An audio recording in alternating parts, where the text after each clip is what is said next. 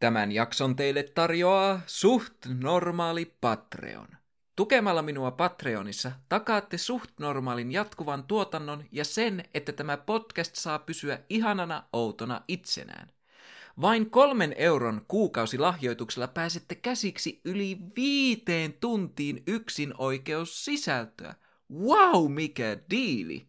Linkki Patreonin löytyy jakson tiedoista. Mutta nyt, enjoy the show.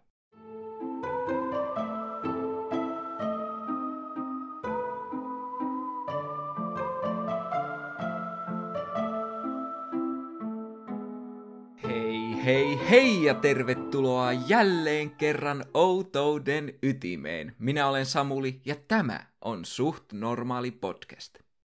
Ennen kuin aloitan tämän jakson, minulla on pientä ilmoitusluontoista asiaa.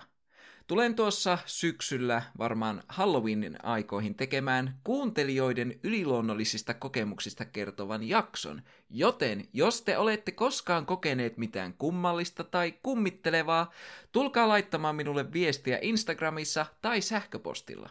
Ja muistakaa kirjoittaa sinne tarinaan teidän nimimerkki ja myös se, että saanko kertoa sen sitten siinä jaksossa.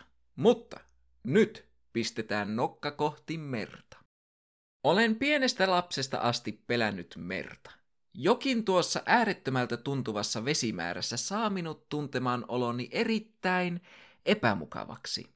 Ehkä se johtuu siitä, että minulla on alintajuntainen pelko aaltojen syvyyksissä vaanivista kraakkeneista, kuthulhuista tai merenneidoista, tai ehkäpä se johtuu siitä, että Itämeren saasteet saavat raavaankin merimiehen huutamaan kauhusta. Mutta vaikka minä pelkäänkin merta ja suurinta osaa mereen liittyvistä asioista, minun täytyy tunnustaa, että olen suunnattoman kiinnostunut majakoista. Etenkin sellaisista, jotka nököttävät merellä yksinään omilla saarillaan. Majakat ovat monille ihmisille toivon symboli. Valo, joka loistaa pimeydestä ohjaten merenkulkijoita turvallisimmille vesille.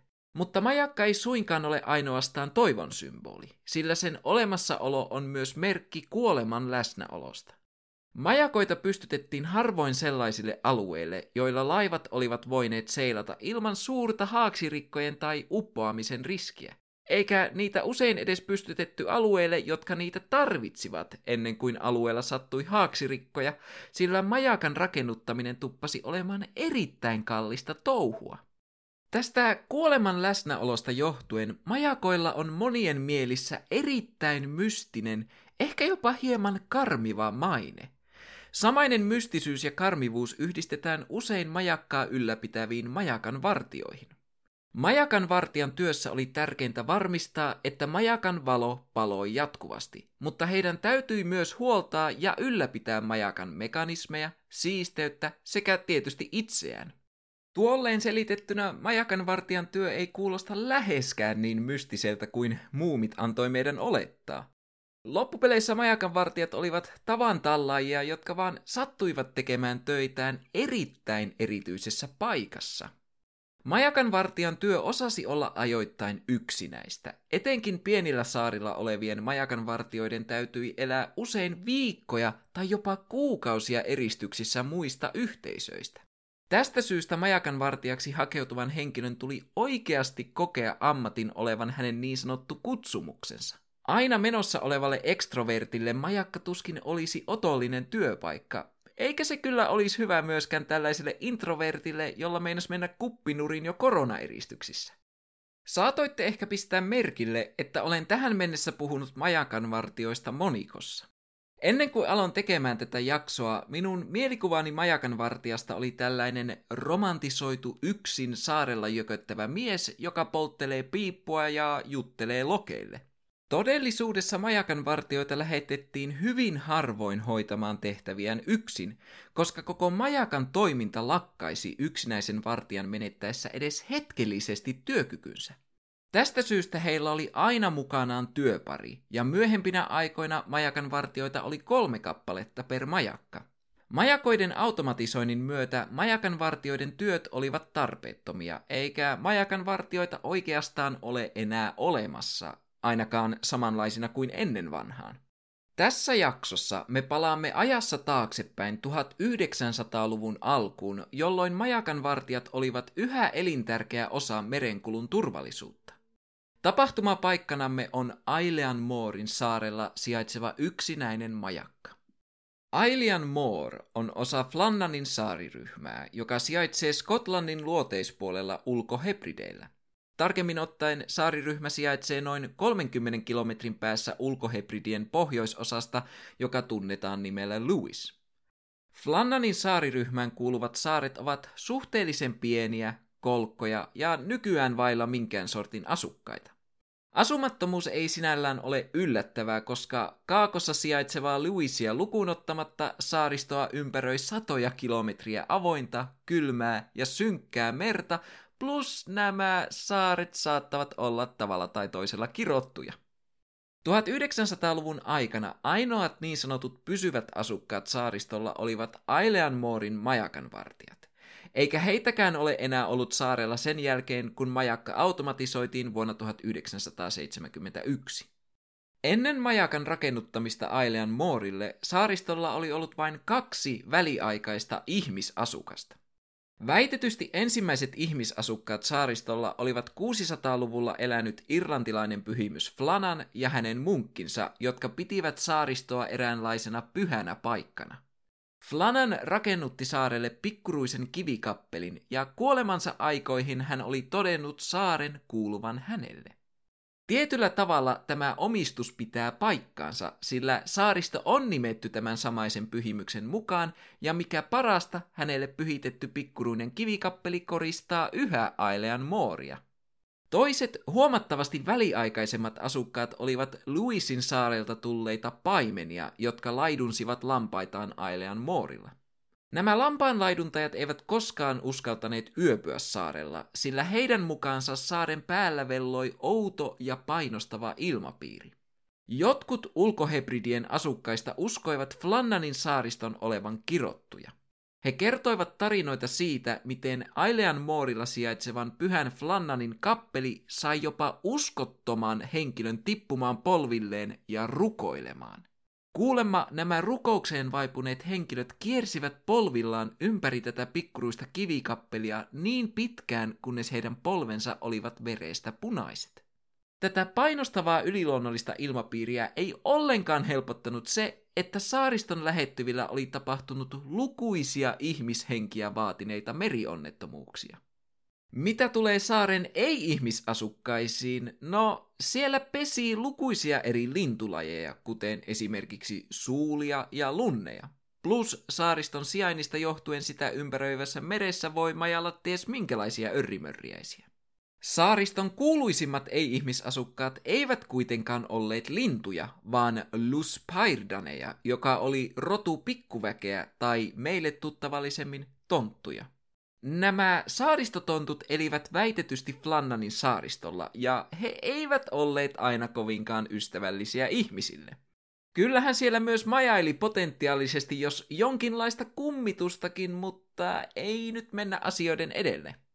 Jos oli jotain, mitä tällaiset pienet, kolkot, lintujen täyteiset, haaksirikkoja aiheuttavat, mahdollisesti paranormaalien voimien, pyhimyksien ja tonttujen piinaamat saaret tarvitsivat piristämään miljötään, niin se oli majakka. Ja mikä olisikaan ollut parempi sijainti majakalle kuin Ailean Moor, joka oli saarista suurin ja mahdollisesti piinatuin. Ailean Moorin majakkaa rakennettiin Northern Lighthouse Boardin NLBn toimesta vuodesta 1895 vuoteen 1899 asti. Se oli noin 23 metriä korkea ja sen valo sijaitsi merenpintaan nähden 101 metrin korkeudessa. Parhaissa mahdollisissa olosuhteissa majakan valo kantoi jopa 38 kilometrin päähän. Majakka otettiin käyttöön ensimmäistä kertaa joulukuun 7. päivänä 1899. Tällä majakalla työskenteli ja asui aina kolme miestä, joista yksi toimi vakituisena majakkamestarina ja kaksi muuta toimivat apulaismajakanvartioina, jotka työskentelivät majakalla jaksoittain. Majakalla oli myös aina yksi työntekijä Louisilla odottamassa oman työjaksonsa alkua, joka toimi myös varamiehenä mahdollisien sairastumisten ja onnettomuuksien sattuessa. Majakalla jokainen työntekijä teki aina neljä tuntia töitä, joita seurasi kahdeksan tuntia lepoa. Tosin huonoina päivinä aikaa levolle saattoi olla erittäin vähän. Majakan vartioista yhden tuli aina olla majakalla. Eli jos kaksi majakan vartijaa lähti tekemään jotain rannalle, yhden tuli pysyä sisällä. Käytännössä tuon alueen majakanvartijoiden velvoitteet kielsivät yksin majakkaan jäänyttä vartijaa poistumaan sisältä, vaikka muut kaksi olisivat ulkona hengen hädässä. Apulaismajakan vartijoiden tehtävänä oli myös vuoroittain työskennellä majakan kokkina. Majakkamestarin ei tarvinnut tätä hommaa tehdä. Majakkamestarin tehtäviin kuuluivat puolestaan logikirjan ja taulun ylläpito, työntekijöiden kunnon seuraaminen, työntekijöiden suoritusten seuraaminen ja majakan yleisen toiminnan sujuvuuden varmistaminen. Jos jokin meni pieleen apulaismajakan vartioiden toimesta, majakkamestari oli siitä vastuussa. Joten voitte kuvitella, miten stressaavaa ja hermoja kiristävää tämä työ on voinut ajoittain olla – Tähän kun lisätään se, että majakan vartijat joutuivat jakamaan pienen tilan kahden muun miehen kanssa, niin konflikteilta oli miltei mahdotonta välttyä. Meille tärkein ajankohta tämän majakan elämänkaaressa on 15. päivä joulukuuta vuonna 1900. Tuolloin majakalla olivat töissä 44-vuotias majakkamestari James Ducat, jolla oli 22 vuoden kokemus majakalla työskentelystä – 29-vuotias apulaismajakan vartija Thomas Marshall, jolla oli neljän vuoden työkokemus, sekä sairastunutta työntekijää korvaamassa ollut 40-vuotias tilapäinen majakan vartija Donald MacArthur, jolla oli noin vuoden työkokemus. Puolen päivän aikoihin joulukuun 15. päivänä vuonna 1900 Noin sadan kilometrin päässä Flannanin saaristosta Yhdysvalloista Skotlantiin matkalla ollut höyrylaiva Arctor seilasi läpi kylmän ja raskaan meren. Illan hämärtyessä alus seilasi yhä lähemmäs Flannanin saaristoa. Eteläinen tuuli nostatti raskaita aaltoja, mutta sitä lukuun ottamatta keli oli selkeä. Miehistö odotti pian näkevänsä majakan valon kirkkaana horisontissa, mutta heidän edessään avautui vain ääretön pimeys. Aluksen kapteeni Holman tunsi, että jokin oli pielessä. Vaikka kuinka hän yritti tiirailla komentosillaltaan horisonttiin, hän ei kyennyt erottamaan majakan valoa, jonka olisi kaikella logiikalla pitänyt olla jo näkyvissä. Keskiyöhön mennessä Arctor oli noin kahdeksan kilometriä pohjoiseen majakasta.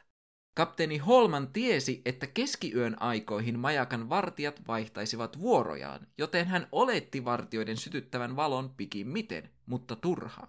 Tämä oli erittäin kummallista, sillä hän tiesi, että majakka oli ollut toiminnassa vasta noin vuoden verran.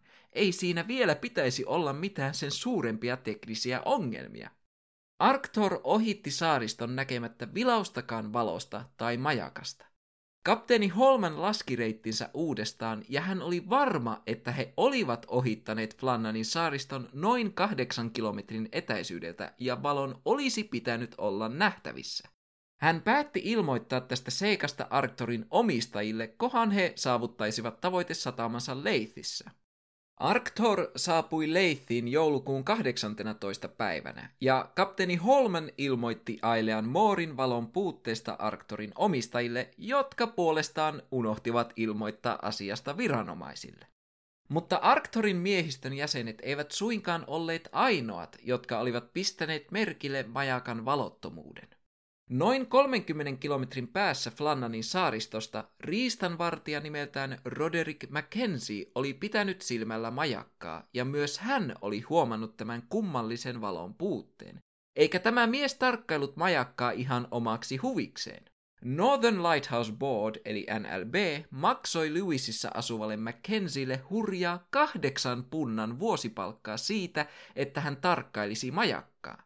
Kahdeksan puntaa saattaa kuulostaa pieneltä tänä päivänä, mutta pitää muistaa, että kyseessä oli vuosi 1900, ja tuo kahdeksan puntaa olisi tänä päivänä noin tuhat puntaa, eli aika hurja palkka kuitenkin majakan kattomisesta.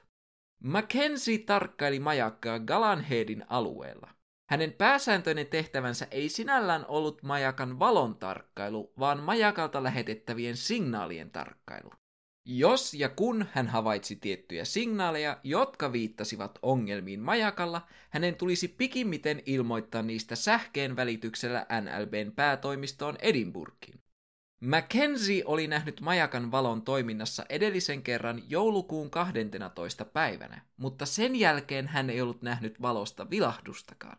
Hän ei kuitenkaan huolestunut asiasta, sillä säästä riippuen saattoi mennä useitakin päiviä ilman, että majakan valo oli nähtävissä Galan Headillä.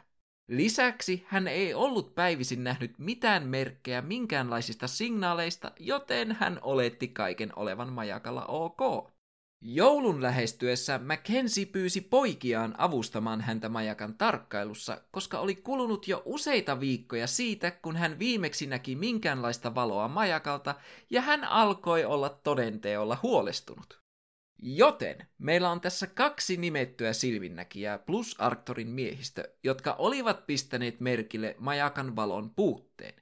Kaksi silminnäkijää, joista kummankaan havainnot eivät erinäisistä syistä päässeet viranomaisten käsiin.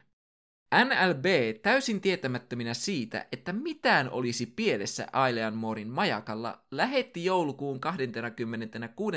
päivänä Hesperus-nimisen tukialuksen viemään majakalle täydentävää lastia ja Joseph Moore-nimistä vaihtomajakan vartijaa.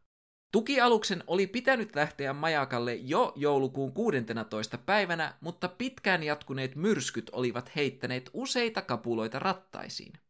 Kun Hesperus viimein saavutti Ailean Moorin, kukaan ei ollut heitä vastassa, ja majakalta huokui outoa, ahdistavaa hiljaisuutta. Ensimmäinen viittaus siihen, että kaikki ei ollut täysin kohdillaan, oli majakan tyhjänä seisova lipputanko. Normaalisti majakan vartijat nostivat lipun mastoon merkiksi siitä, että he odottivat tukialuksen saapumista. Hesperuksen miehistö ajatteli, että ehkä majakan vartijat olivat niin uppoutuneita töihinsä, että he eivät yksinkertaisesti huomanneet aluksen saapumista. He huudattivat hetken aikaa laivan torvea, saaden vastaukseksi vain lokkien mäkätystä. Tämän jälkeen he ampuivat ilmaan merkkiraketteja, mutta vieläkään he eivät saaneet mitään vastausta. Majakka seisoi hiljaisena. Hesperuksen kapteeni Jim Harvey päätti lähettää saaren tuntevan Joseph Mooren soutuveneellä maihin.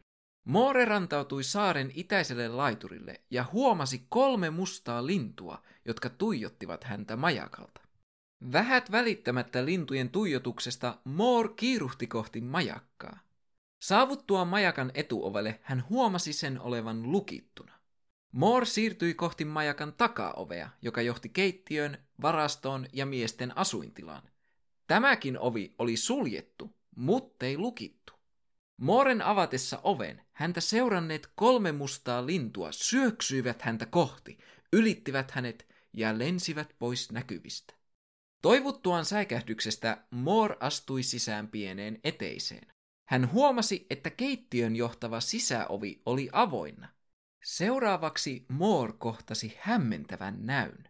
Keittiön kello oli pysähtynyt. Hella oli kylmä. Lattialla lojui yksi kaatunut penkki ja pöydällä oli pilaantunut puoliksi syöty ateria. Keittiössä tehtyjen havaintojen perusteella majakan vartijat olivat olleet poissa jo jonkin aikaa. Moore oli järkyttynyt ja pelko alkoi hiipiä pitkin hänen selkäpiitään. Hän päätti seuraavaksi tutkia majakan vartioiden makuuhuoneet. Heidän sänkynsä olivat siististi pedatut, joten mitä tahansa olikaan tapahtunut majakan vartioille, sen oli täytynyt tapahtua aamun jälkeen. Palattuaan takaisin pieneen eteiseen, Moore huomasi, että eteisen naulakossa roikkui vain yksi öljykankainen takki. Hän tunnisti takin kuuluvan Donald MacArthurille. Tämä yhdistettynä puoliksi syötyyn ruokaan viittasi siihen, että hän oli mitä todennäköisemmin poistunut keittiöstä kiireessä. Mutta miksi? Hätääntynyt Moore juoksi takaisin laiturille ja ilmoitti kapteeni Harville kammottavista löydöistään. Harvi käski muutaman miehistön jäsenen jäämään Mooren kanssa saarelle ylläpitämään majakkaa ja tutkimaan saarta miesten kohtaloon viittavien vihjeiden varalta. Hän myös lähetti seuraavan sähkeen NLBlle. Flannanin saaristossa on tapahtunut kauhea onnettomuus. Kolme vartijaa, James Ducat, Thomas Marshall ja sijainen ovat kadonneet saarelta. Saapuessamme sinne tänä iltapäivänä saarella ei näkynyt merkkejä elämästä. Ammuin raketin, mutta koska emme saaneet vastausta, lähetin Mooren maihin, joka nousi asemalle, mutta ei löytänyt sieltä vartioita. Seisahtuneet kellot ja muut merkit viittaavat, että onnettomuus tapahtui noin viikko sitten. Mies parat. Tuulen on täytynyt puhaltaa heidät kalliolta, tai heidän on täytynyt hukkua nosturia kiinnittäessään. Ilta on tulossa, emmekä voineet jäädä odottamaan heidän kohtalonsa selviämistä. Olen jättänyt Mooren, McDonaldin, Bojomasterin ja kaksi merimiestä saarelle pitämään valon palaamassa, kunnes teet muita järjestelyjä. En palaa Obanin ennen kuin kuulen sinusta. Olen toistanut tämän sähkeen Moorheadille. Jos et ole kotona, olen sähketoimistossa tänä iltana sulkeutumiseen asti, jos haluat tavoittaa minut. Hesperuksen lähdettyä saarelle jääneet miehet alkoivat koluta saarta läpikotaisin, mutta he eivät löytäneet mitään merkkejä kadonneista miehistä. Saaren läntistä laituria tutkiessaan he huomasivat, että köysien varastointiin käytetty arkku, joka oli tavallisesti työnnetty suojaan kallionkoloon, lojui rikkoutuneena maassa, ja sen sisältö oli lennellyt sinne sun tänne. Samaiselta laiturilta majakalle vievän betonipolun ympärillä olevat rautakaiteet olivat vääntyneet ja usean tonnin painoinen kiven lohkare oli irronnut läheisestä kalliosta ja päätynyt keskelle polkua. Palattuaan majakalle he huomasivat sen lampun olleen täysin säädettynä ja valmiina, mutta sitä ei selvästikään oltu sytytetty pitkiin aikoihin. Valitettavasti nämä löydöt eivät millään tavalla selventäneet kadonneiden vartioiden kohtaloa. Kun NLB vastaanotti kapteeni Haavin sähkeen, he lähettivät ylitarkastaja Robert Möheedin tutkimaan katoamisia. Tämä tutkimus oli Möheedille hyvin henkilökohtainen, sillä hän oli palkannut ja tuntenut kaikki kolme kadonnutta majakan vartijaa. Hän oli viimeksi nähnyt vartijat 7. joulukuuta, kun hän toteutti saarella rutiinitarkastuksen, ja tutkimusten alettua hän totesikin melankolisesti, että hän oli todennäköisesti viimeinen henkilö, jolla oli ollut kunnia kätellä näitä kolmea miestä. Möhead saapui majakalle joulukuun 29. päivänä. Hänen tutkimuksensa majakalla myötäilivät paljolti havaintoja, joita Moore ja kumppanit olivat aiemmin tehneet yhtä merkittävää poikkeusta lukuun ottamatta. Möhead onnistui löytämään majakan logikirjan, jonka kolme viimeistä merkintää syöksivät miesten katoamisen yhä syvemmälle mysteerin suohon. Nämä merkinnät olivat apulaismajakan vartija Thomas Marshallin käsialaa, ja ne olivat kirjattu 12., 13. ja 15. päivälle joulukuuta. Joulukuun 12. Myrskytuulta pohjoisesta luoteeseen. Meri lyö raivolla. Kaikki on hyvässä kunnossa. Dukat on ärtynyt. Kello 12 päivällä. Myrsky raivoaa yhä. Tuuli tasainen. Myrskyn pidättäminä. Emme voi mennä ulos. Laiva ohitti meidät, sumutorveja soittain. Nähtiin hyttien valot. Dugat hiljainen. MacArthur itkee. Joulukuun 13. Myrsky jatkui yön yli. Tuuli siirtyi lännestä pohjoiseen. Dugat hiljainen. MacArthur rukoilee. Kello 12 päivällä. Harmaa päivänvalo. Minä, Dukat ja MacArthur rukoilimme. Joulukuun 15. Kello 13.00. Myrsky päättyi. Meri on tyyni. Jumala on kaiken yllä. Luettuaan logikirjan Möhed oli ymmällään. Ei ollut olemassa sellaista myrskyä, jonka pitäisi pystyä herättämään niin suurta pelkoa ammattimajakan vartioissa – että he kaikki syventyisivät rukoukseen. Etenkään sellaista, joka pystyisi ajamaan majakan vartijat suunnattoman kauhun valtaan päivinä, jolloin oli täysin tyyntä. Joulukuun 12. ja 13. päivänä ei ollut minkäänlaista myrskyä. Vain 15. päivänä oli ollut raskasta aallokkoa, mutta sekään ei vielä täyttänyt hurjan myrskyn kriteereitä. Koska logikirja tarjosi enemmän kysymyksiä kuin vastauksia, Möhed päätti kiinnittää huomionsa eteiseen jätettyyn öljykangastakkiin. Miksi yksi majakan vartioista oli lähtenyt majakan lämmöstä kylmään talviseen merisäähän ilman takkiaan? Lisäksi, mikä mahtoi olla niin tärkeää, että kaikki kolme majakan vartijaa poistuivat majakalta yhtä aikaa, vaikka se on säännöissä kielletty rangaistuksen uhalla?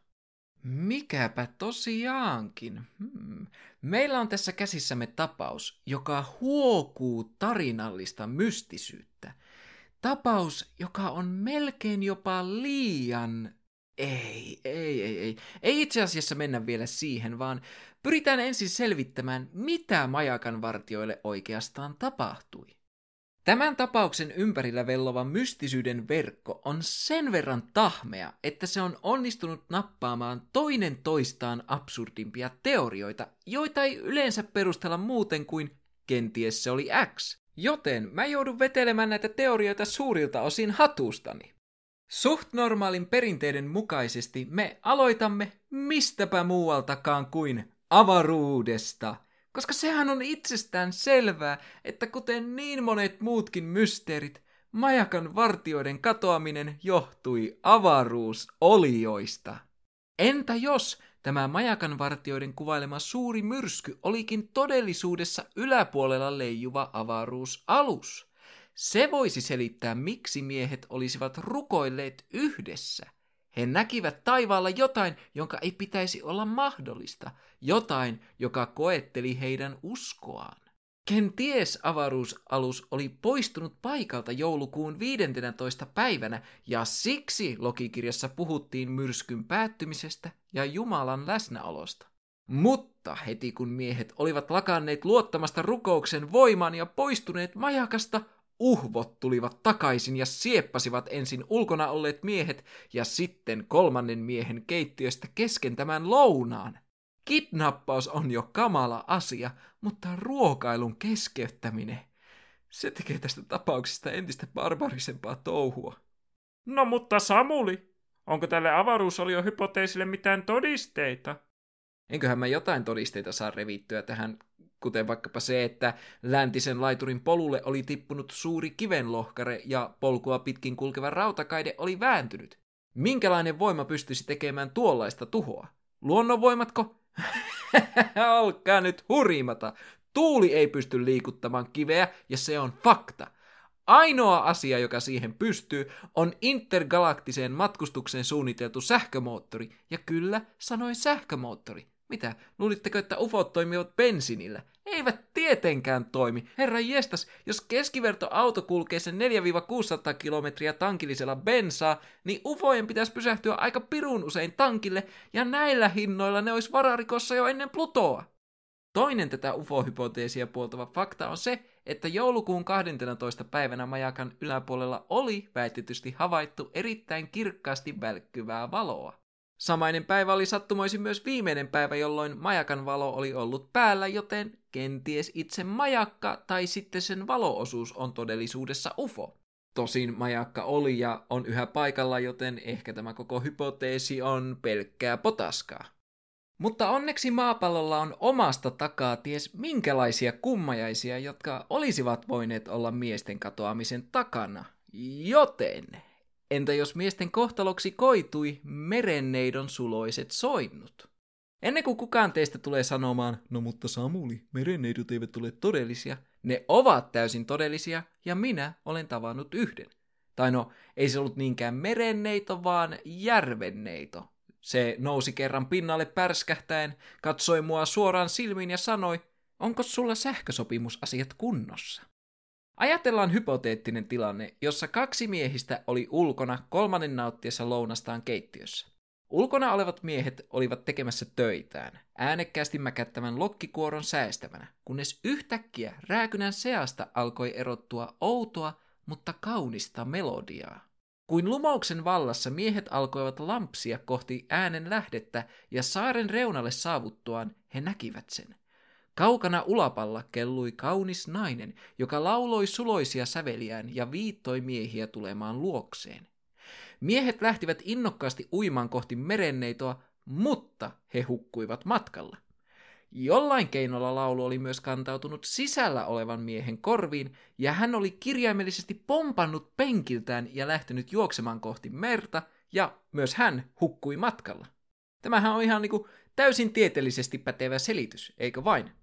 Toisaalta Tämän selityksen hyväksyminen edellyttäisi sitä, että me uskomme merenneitoihin, ja koska en ole vielä tehnyt merenneidosta jaksoa, minun on pakko todeta, että tämäkin on todisteiden valossa pelkkää palturia. Okei, entä jos miehet eivät joutuneet merenneidon uhriksi, vaan merihirviön uhriksi? Kenties jättiläismustekala ilmestyi saarelle, ravisteli majakkaa lonkeroillaan kuin springlespurkkia konsanaan ja loppujen lopuksi söi miehet. Minusta olisi ihanaa yrittää perustella tätä teoriaa paremmin, mutta munkin on pakko myöntää, että tätä on aika lailla mahotonta perustella. Jos majakan kimppuun olisi hyökännyt jonkinlainen merihirviö, sen luulisi jättävän selviä jälkiä majakkaan, ehkä jopa vaurioittavan sitä – mutta majakka oli ulkoisesti täydellisessä kunnossa, eikä sisätiloissakaan ollut mitään moitittavaa keittiötä lukuun ottamatta. Joten oliko kyseessä merihirviö? Ellei kyseessä ollut erittäin hellävarainen hirviö, niin tuskinpa. Seuraava teoria. Miehet joutuivat pyhän Flannanin kummituksen tai merimiesten kummitusten uhreiksi. Kuten jakson alussa kerroin, Flannanin saaret ovat väitetysti tavalla tai toisella yliluonnollisten voimien piinaamia, Joten, entä jos nämä piinaavat voimat olivatkin kummituksia? Kummitusten läsnäolo pystyisi selittämään, miksi miehet rukoilivat, koska tunnetusti Jumalan pitäisi toimia kummituskarkotteena. Samoin heidän kokema myrsky pystyttäisiin pistämään erittäin voimakkaan poltergeistin piikkiin. Mutta jos alue on kummitusten riivaama, niin mikseivät kummitukset häirineet majakkaa rakentaneita henkilöitä? Rakennusoperaatio kesti kuitenkin sen nelisen vuotta, jonka kuvittelisi olevan oikein otollinen aika ainakin yhden tai kahden työntekijän riivaamiselle. Erään toisen teorian mukaan majakan rakennuttaminen oli suututtanut itse saaren hengen, joka jostain kumman syystä päätti purkaa raivonsa vain ja ainoastaan näihin kolmeen majakan vartijaan. Väitetysti tämä saaren henki olisi joko muuttanut miehet siksi suureksi kivenlohkareeksi, joka seisoi keskellä polkua, tai niiksi kolmeksi mustaksi linnuksi, jotka seurasivat Moorea saarella. Omalla tapaa tuo on hyvin runollinen ja dramaattinen tapa kuolla. Ehkä siksi mun on vaikea uskoa tähän teoriaan, sillä ihmisen kivettymistä tai linnuksi muuttamista ei ole vielä pystytty tieteellisesti todistamaan. Plus kummituksien tai saaren hengen läsnäololle ei ole oikeastaan muita todisteita kuin saareen liittyvät taikauskot, joihin lähdekirjoissa ei syvennytä sen tarkemmin, joten en voi tätä teoriaa purkaa tätä enempää. Seuraavasta teoriasta sen sijaan minä voisin puhua vaikka useamman tunnin, koska se käsittelee Luspairdania, eli Flannanin saaristolla majailevia tonttuja. Luspairdanit olivat suurimman osan ajasta erittäin leppoista pikkuväkeä, joka pysytteli poissa ihmisten näkyviltä. Mutta aina silloin tällöin jokin ihmisten tekonen turhautti tonttuja suunnattomasti, tässä tapauksessa majakan rakentaminen heidän saarelleen, jonka seurauksena he poistuivat piiloistaan kostamaan niille, jotka olivat tehneet heille vääryyttä. Tonttujakson kuunnelleet tietävät, että jokaisen tontun elämä pyörii kolmen Vn ympärillä. Verta, viinaa ja väkivaltaa. En tiedä minkälainen oli majakanvartijoiden alkoholipolitiikka, mutta ainakin heitä piinaamalla pystyi saamaan yllinkyllin verta ja väkivaltaa. No mutta Samuli, miten piikkuruinen tonttu pystyisi päihittämään kolme täysikasvuista miestä? Hmm? No ei pystyisikään. Yksinäinen tonttu voisi pahimmillaan järsiä miesten sääret verelle, mutta majakan vartijat voisivat vaan puolustukseksi potkaista sen suorinta tietä mereen. Mutta jos tonttuja sattuikin olemaan parisen kymmentä kappaletta, tilanne olisi toisenlainen. Yksikään mies ei pysty päihittämään tonttuja, jotka hyökkäävät koordinoituna ryhmänä. Kenties tonttulauma oli piirittänyt majakkaa joulukuun 12. ja 13. päivänä. Tämä selittäisi, miksi raavaat majakan vartijat olisivat vaipuneet rukoukseen, sillä he tiesivät, että oli vain ajan kysymys ennen kuin tontut onnistuisivat murtautumaan majakkaan. Lisäksi miesten kokema myrsky olisi hyvinkin voinut johtua majakan perusteissa riehuvista tontuista. Mutta tontut eivät onnistuneet kuitenkaan murtautumaan majakkaan, joten he päättivät taktisesti vetäytyä. Kun majakan vartijat luulivat tilanteen olevan ohi, kaksi heistä poistui majakasta, ja silloin tontut vyöryivät miesten ylitse kuin aalto. Viimeinen elon jäänyt mies söi pahaa aavistamattomana ruokaansa keittiössä, kun tontut ryntäsivät sisään, ja hänkin katosi aallon alle. Tonttu hyökkäys pystyisi selittämään sen, miksi miehet tuntuivat häviävän kuin tuhka tuuleen. Tontut ovat tunnetusti erittäin tarkkoja rikospaikkojensa putsaamisessa ja mahdollisten todisteiden tuhoamisessa. Mutta valitettavasti tämäkään teoria ei ole täysin vedenpitävä, sillä vaikka tonttuja onkin väitetysti tuolla alueella, kukaan ei ole todistettavasti nähnyt niitä. Lisäksi, jos tontut olisivat suuttuneet majakan rakentamisesta, mikseivät he hyökänneet rakentajien kimppuun? Rakennustyömaan jatkuva häirintä olisi voinut parhaimmillaan johtaa majakkaprojektin hyllyttämiseen, eikä kenenkään olisi tarvinnut kuolla. Viimeinen naula tonttuteorialle tulee siitä yksinkertaisesta faktasta, että tontut eivät piinanneet majakan myöhempiä vartioita. Tämä tarkoittaa joko sitä, että tontut eivät olleet syypäitä tähän katoamiseen, tai sitä, että kolmen miehen kuolema oli tarpeeksi tyydyttämään tonttujen kostonhimon, joka on erittäin epätodennäköistä. Joten mun täytyy valitettavasti myöntää, että toistuvien hyökkäyksien puutteesta johtuen tässä tuskin oli kyse tontuista. Okei, me ollaan jo todella lähellä totuuden paljastamista, mutta ennen sitä meillä on vielä kaksi höyhenten täyteistä teoriaa koluttavana. Miehethän olivat kaiken logiikan perusteella joutuneet jättimäisen linnun uhriksi. Mä tiedän, mitä te ajattelette. Herttinen sentään, miten isoja merilintuja Skotlannista löytyy? No, Skotlannin isoin merilintu on suula, jonka pituus on 87-100 cm ja siipien kärkiväli 165-80 cm. No mutta Samuli, tuohan on pikkuruinen lintu. Miten se olisi voinut napata yhtä, saatikaan kolmea aikuista miestä? Tähän dilemmaan ehdotan kahta potentiaalista ratkaisua. Joko kyseessä oli yksi erittäin massiivinen suula, tai sitten muutaman sadan suulan koordinoitu parvi, joka yhdistyi yhdeksi massiiviseksi linnuksi. Suula tai suulat olivat ravistelleet majakkaa joulukuun 12. ja 13. päivänä. Koska miehet eivät suostuneet tulemaan ulos, suulat perääntyivät ja nappasivat miehet siinä silmän räpäyksessä, kun he astuivat ulos majakasta. Mutta, kuten keskeyttäjä totesi, suulat eivät ole tarpeeksi isoja kantamaan aikuisia miehiä, eivätkä linnut tiettävästi pysty muodostamaan keskenään yhtä massiivista täydellisesti synkronisoitua lintua. Plus, jos yksi massiivinen tai useampi sata lintua olisi hyökännyt majakan kimppuun, alueelta pitäisi löytyä joko hurjat määrät höyheniä tai linnunkakkaa. Mutta koska höyhenien ja jätösten määrä ei poikennut millään tavalla normaalista, ja koska tämä teoria on aivan päätön, me voimme olettaa, että linnut eivät käyneet miesten kimppuun. Nyt, rakkaat kuuntelijat, minun on aika kertoa teille totuus.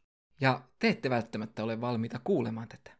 Sillä tarina, jonka kerroin teille, alkaen Mooren saapumisesta majakalle ja sitä seuranneista löydöistä, ei pidä täysin paikkaansa.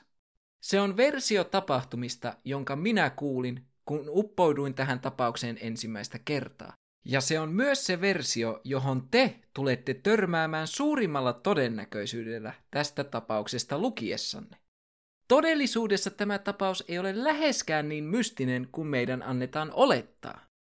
Toisin kuin aiemmin kerroin, Moore ei nähnyt majakalla kolmea mustaa lintua, jotka olisivat seuranneet hänen liikkeitään.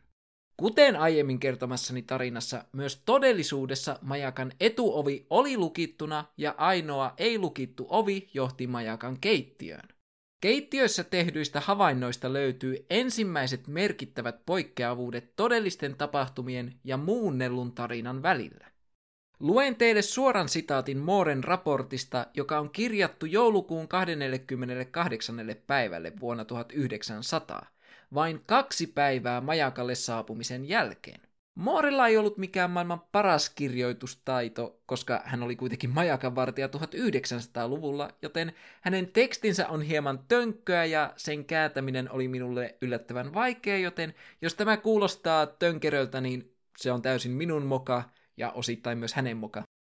Keittiön saavuttuani katsoin takkaan ja huomasin, ettei sitä ollut sytytetty useaan päivään. Keittiössä ollut kello oli pysähtynyt. Seuraavaksi siirryin makuuhuoneisiin.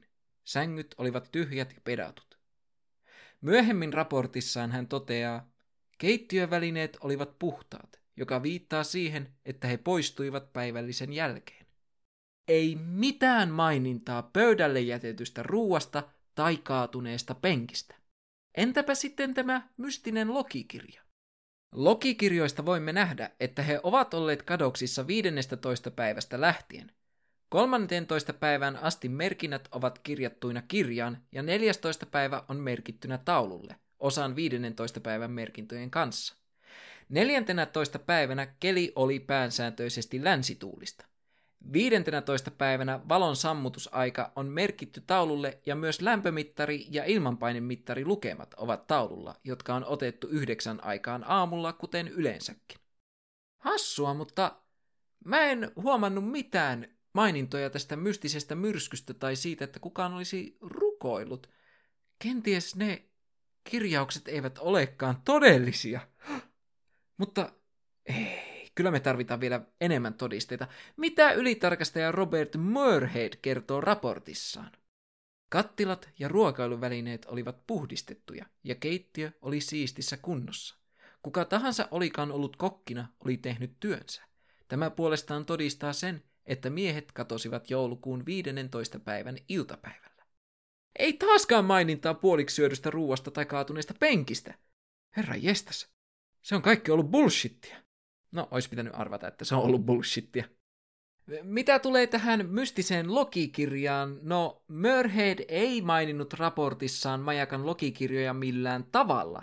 Todennäköisesti siksi, koska ne eivät sisältäneet mitään normaalista poikkeavaa. Myös aiemmin kertomani länsilaiturilla tehdyt havainnot pitivät paikkaansa, sillä niitä kuvailtiin sekä Mooren että Mörheadin raportissa. No mutta Samuli, jos tämä puoliksi syöty ruoka, kaatunut penkki ja logikirja eivät olleet todellisia, miksi niitä yhä mainitaan tästä tapauksesta puhuttaessa? Oikein hyvä kysymys, ja selitys tähän on todella yksinkertainen. Ne tekevät tästä tarinasta huomattavasti mystisempiä. Mistä nämä väitteet ovat saaneet alkunsa? Kaatunut penkki ja puoliksi syöty ruoka mainittiin ensimmäistä kertaa brittiläisen runoilijan Wilfrid Wilson Gibsonin Flannan Isle balladissa, jonka hän julkaisi vuonna 1912. Samainen balladi sisälsi myös maininnat kolmesta oudosta linnusta, jotka havaittiin majakalla. Tämä kyseinen balladi saavutti erittäin suuren suosion, jonka myötä sen on virheellisesti tulkittu kuvastavan täysin todellisia tapahtumia. Mystinen logikirja, joka sisälsi Thomas Marshallin kuvaukset oudosta myrskystä, mainittiin ensimmäistä kertaa vuonna 1929 yhdysvaltalaisessa pulp-lehdessä nimeltään Strange True Stories. Artikkelin oli kirjoittanut fiktioon erikoistuva kirjoittaja Ernest Fallon, ja hän kertoi artikkelissaan saaneensa logikirjat englantilaisilta lähteiltä. Tämä logikirja ei kuitenkaan saanut tuon artikkelin julkaisun aikoihin minkäänlaista merkittävää huomiota. Siitä alettiin puhua enemmän vasta vuonna 1965, kun yhdysvaltalainen kirjailija Vincent Hayes Gaddis julkaisi kirjan nimeltä Invincible Horizons, True Mysteries of the Sea, jossa hän siteerasi majakan mystistä logikirjaa ja lähteeksi tälle tiedolle hän oli merkinyt Strange True Stories-lehden. Haluan tässä vaiheessa korostaa, että vaikka lähde olisikin pulplehti, se ei automaattisesti tarkoita sitä, että koko homma olisi täysin hatusta vedetty. Mutta tässä tapauksessa me voimme kuitenkin suhteellisen varmasti todeta, että kyseinen logikirja keksittiin Strange True Stories-lehden artikkelissa. Ensinnäkin artikkelin kirjoittaja siteraa englantilaisia lähteitä, vaikka kyseessä oli skotlantilainen tapaus. On hyvin epätodennäköistä, että skotlantilaiseen tapaukseen liittyvä aineisto, jota oli tutkimassa vain ja ainoastaan skotlantilaiset, olisi päässyt englantilaisten käsiin. Lisäksi, jos tällainen logikirja olisi täysin todellinen, se olisi tullut ensimmäisenä skotlantilaisten tietoisuuteen ja vasta sitten kantautunut englantilaisten korviin. mutta yksikään skotlantilainen lähde ei ole maininnut tätä logikirjaa. Plus, ja tämä on ihan vain nippelitietoa, skotlantilaiset eivät yleensä tykkää siitä, että heitä kutsutaan englantilaisiksi. Kuitenkin isoin todiste logikirjan todenmukaisuutta vastaan on se, että sen tekstit olivat väitetysti Thomas Marshallin käsialaa. Majakan logikirjan kirjoittaminen kuului vain ja ainoastaan majakkamestarin eli James Ducatin tehtäviin, ei apulaismajakan vartijan. Lisäksi 1900-luvulla apulaismajakan vartija ei olisi voinut kirjoittaa viralliseen logikirjaan, että häntä ylempiarvoinen henkilö oli ollut ärtynyt. Ylempiarvoisen henkilön vähättely tai auktoriteetin kyseenalaistaminen oli erittäin vakava rike noihin aikoihin, josta joutui pahimmillaan virastaan erotetuksi. No mutta Samuli, sanoit, ettei Robert Moorheadin raportissa mainittu mitään majakan logikirjasta. Entä jos hän on tarkoituksella piilotellut totuutta ja toiminut lähteenä tälle yhdysvaltalaiselle lehdelle? Mä itse asiassa mietin hetken aikaa tätä samaista asiaa. Mutta tämäkään ei voi pitää paikkaansa, sillä NLBn ylitarkastajat, mukaan lukien Möhed, olivat tunnetusti erittäin vahvan periaatteen ja työmoraalin omaavia miehiä. Olisi erittäin epätodennäköistä, että hän valehtelisi työnantajilleen tapahtumien todellisesta luonteesta, etenkin kun otetaan huomioon se, että Möhed tunsi kaikki kolme majakan vartijaa henkilökohtaisesti. Joten mitä tällä majakalla todellisuudessa tapahtui? No, me emme koskaan voi tietää tarkkaa totuutta, mutta kaikista todennäköisin selitys, jonka Möhed, Moore, NLB ja myös minä allekirjoitan, on hyökyaalto. Lauantaina 15. joulukuuta vuonna 1900 sää oli ollut erittäin huono. Säätiedot miesten oletetulle katoamishetkelle noin kello 14 aikoihin näyttävät, että tuulen nopeus oli ollut tuolloin 17-20 metriä sekunnissa. Ja kun otetaan huomioon se, että nämä herrat olivat saarella keskellä merta, tuo tuulen nopeus voi johtaa jo erittäin korkeisiin ja pitkiin aaltoihin. No mutta Samuli, jos olosuhteet olivat noin huonot, miksi majakan vartijat menivät ylipäänsä ulos. Jotenkin tämä tuntuu hyvin alkeelliselta virheeltä, sellaiselta, jota kokenut ammattilainen ei tekisi. Tämä on aivan mainio kysymys, oi keskeyttäjä hyvä, ja on samaa mieltä siinä, että heidän olisi pitänyt tietää, että keli ei ollut sopiva ulkoiluun, mutta majakan vartioilla oli erittäin pätevä syy uhmata säätä. Nimittäin kahdeksan kuukautta aiemmin riehunut myrsky oli aiheuttanut vahinkoja majakan läntiselle laiturille. NLB katsoi näiden vahinkojen johtuneen töiden laiminlyömisestä, jonka seurauksena James Ducatille langetettiin viiden shillingin suuruinen sakko. On hyvinkin mahdollista, että joulukuun 15. päivänä syötyään lounaansa Ducat ja Marshall päättivät mennä varmistamaan, että läntisellä laiturilla oli kaikki kohdillaan, ettei vain Ducatille tulisi lisää sakkoja maksettavaksi. MacArthur jäi sisälle siivoamaan keittiötä. Kenties hän näki keittiön ikkunasta, kuinka suuri aalto lähestyi saarta ja ryntäsi ulos varoittamaan Ducatia ja Marshallia. Hän ei kuitenkaan onnistunut varoittamaan muita, ja kaikki kolme miestä huuhtoituvat pois aallon mukana. Voimakas aalto pystyisi selittämään tutkimuksissa läntisellä laiturilla tehdyt havainnot, ja se pystyisi myös selittämään, miksi miesten ruumiita ei koskaan löydetty. Tuolla alueella ruumiit harvoin huuhtoutuivat rannalle, ja jos joku ajautui merelle, niin häntä tuskin koskaan löydettiin enää. Tästä aaltoteoriastakin on olemassa useita kymmeniä eri variaatioita, koska kuten sanoin, me emme voi koskaan tietää, mitä tarkalleen ottaen tapahtui. Mutta aaltoihin liittyvät teoriat ovat niitä teorioita, joita suurin osa tämänkin päivän tutkijoista allekirjoittavat. Se, mitä tapahtui James Ducatille, Thomas Marshallille sekä Donald MacArthurille, oli traagista. Mutta tragedian taustalla eivät kuitenkaan olleet yliluonnolliset voimat. Vaikka yksinkertaisin selitys voikin välillä kuulostaa liian helpolta selitykseltä, tässä tapauksessa totuus on se, että armoton ja raivoava meri koitui heidän kohtalokseen. Haluan kiittää kaikkia minun ihania patroneita kaikesta siitä rakkaudesta ja tuesta, jota te olette minulle antaneet.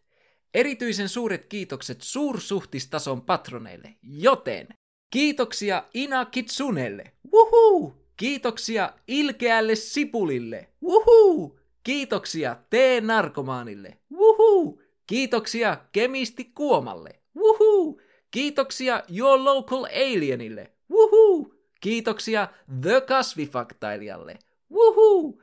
Kiitoksia Tuomättärelle, wuhuu! Ja kiitoksia Ellille, wuhuu!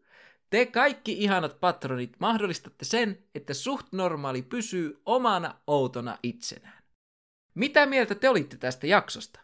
Tulkaa kertomaan minulle Instagramissa at suhtnormaalipodcast ja painakaa siellä sitä seuraan näppäintä. Voitte myös halutessanne laittaa minulle sähköpostia osoitteeseen suhtnormaalipodcast at outlook.com. On taas aika sanoa hetkeksi hei hei, mutta onneksi me tapaamme taas pian outouden ytimessä.